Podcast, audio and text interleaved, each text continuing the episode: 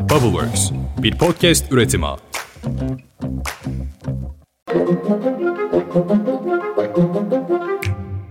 Günaydın. Bugün 20 Ocak 2023 Cuma. Ben Özlem Gürses. 5 dakikada dünya haliyle bir kez daha karşınızdayım. Farkında mısınız? Ocak ayı bitiyor bile. Ne çabuk geçiyor zaman. Bakalım haftanın bu son iş gününde neler var?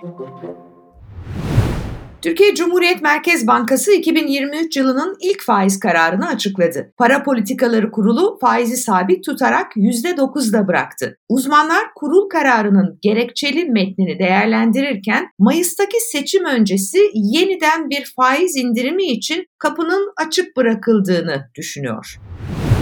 En düşük emekli aylığının 5500'e çıkarılmasına rağmen bazı emeklilere 17 Aralık'tan itibaren yatmaya başlayan zamlı emekli aylıkları 3600 TL ile 4000 TL aralığında kaldı. EYT'liler de maaşlarıyla ilgili bir hayal kırıklığı yaşıyor. Sosyal güvenlik uzmanlarına göre enflasyonun düşük açıklanması, emekli aylıkları hesaplanırken dikkate alınan kat sayının da düşmesine yol açtı. E bu da EYT'lilerin hissettiği zam oranının %17-18'de kalmasını sağladı. Adalet Bakanı Bekir Bozdağ, AK Partili Cumhurbaşkanı Recep Tayyip Erdoğan'ın yeniden Cumhurbaşkanı adayı olmasıyla ilgili açıklamalarda bulundu. Malumunuz bir süredir bununla ilgili bir anayasal, bir hukuki tartışma devam ediyor. Ancak Adalet Bakanı Bekir Bozdağ'a göre Cumhurbaşkanının adaylığı anayasal hak ve hiçbir hukuki engel söz konusu değil. En azından bakan aynen bu cümleleri kurmuş. Tabi sürecin nasıl işleyeceğini ancak yaşayarak göreceğiz. Türkiye 2023 seçimlerine doğru geri sayarken Batı medyasında Türkiye hakkında analiz üzerine analiz yayınlanıyor. İngiltere merkezli The Economist dergisi son kapağına Erdoğan'ı ve Türkiye seçimlerini aldı. Kapakta Türkiye'nin baş gösteren diktatörlüğü manşeti yer alıyor. Dosya analizde ise kusurlu bir demokrasi tam gelişmiş bir otokrasiye dönüşebilir. Türkiye giderek istikrarsızlaşan Cumhurbaşkanı Recep Tayyip Erdoğan yönetiminde bir felaketin eşiğinde deniliyor. Yazıda ayrıca Cumhurbaşkanı Erdoğan yanıldığı zaman ona söyleyemeyecek kadar korkak bir şekilde saray mensuplarına emirler yağdıran geniş bir sarayda oturuyor. Giderek tuhaflaşan inançları hızla kamu politikası haline geliyor. Ancak seçmenler özellikle şehirlerde geri adım atıyor tespitleri yapılıyor. Dünyanın takdirle izlediği bir kadın lider Yeni Zelanda Başbakanı Jacinda Ardern, Şubat ayında görevinden ayrılacağını ve bu yıl genel seçimlerde yarışmayacağını açıkladı. 42 yaşındaki Başbakan Ardern televizyonda gözyaşları içinde yaptığı açıklamada 6 zorlu yıldır sürdürdüğü başbakanlık görevini en geç 7 Şubat'ta bırakacağını söyledi. Ardern Yeni Zelanda'da 14 Ekim'de düzenlenecek genel seçimlerde de yarışmayacağını ayrıca İşçi Partisi liderliğini görevliğinden de ayrılacağını açıkladı. Jacinda Ardern Artık bu işin hakkını verecek kadar yeterli olmadığımı biliyorum. Devam edersem ülkeye zarar veririm diye konuştum. Gerçekten insan üzülüyor bu haberi okuyunca. Yani dünya erkek liderlerle dolu ve sürekli olarak seçim üzerine seçim kazanıyorlar ya da seçimlerde yarışıyorlar ama bir kadın lider bakın nasıl bir mobbingse kim bilir orada bırakacağını açıklamış.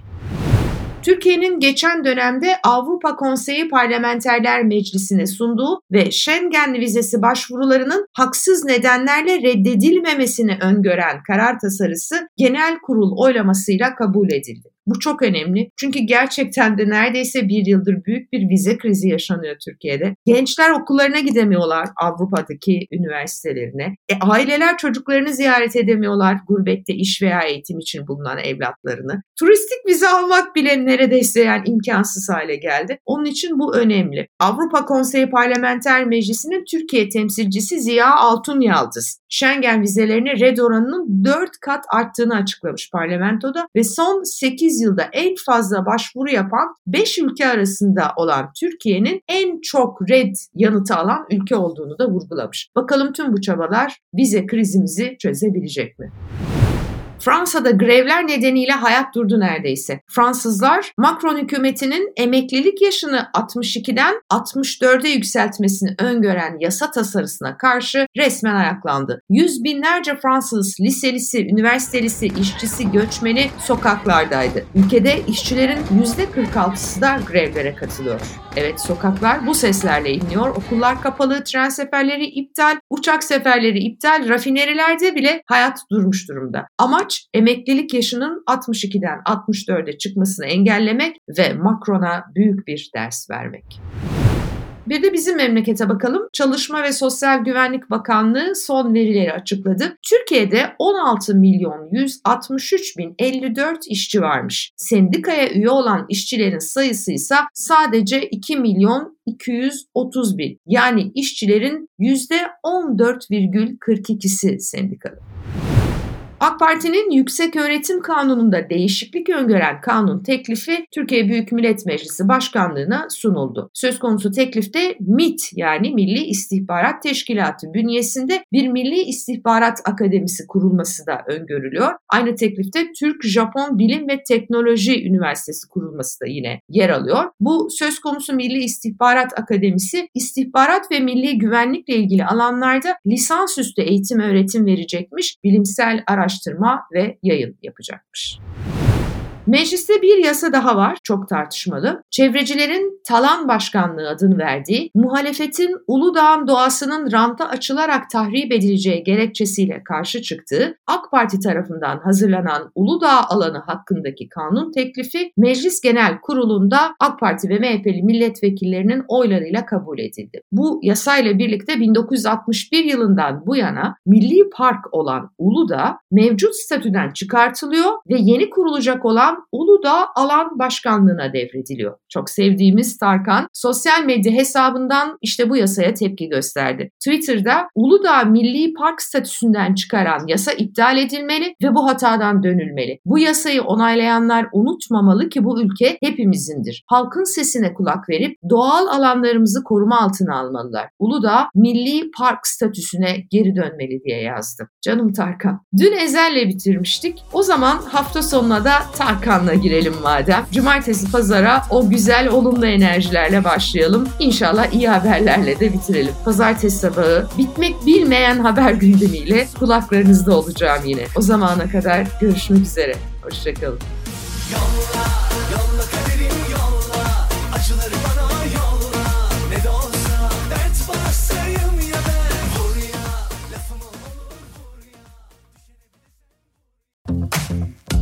Bubbleworks bir podcast üretimi.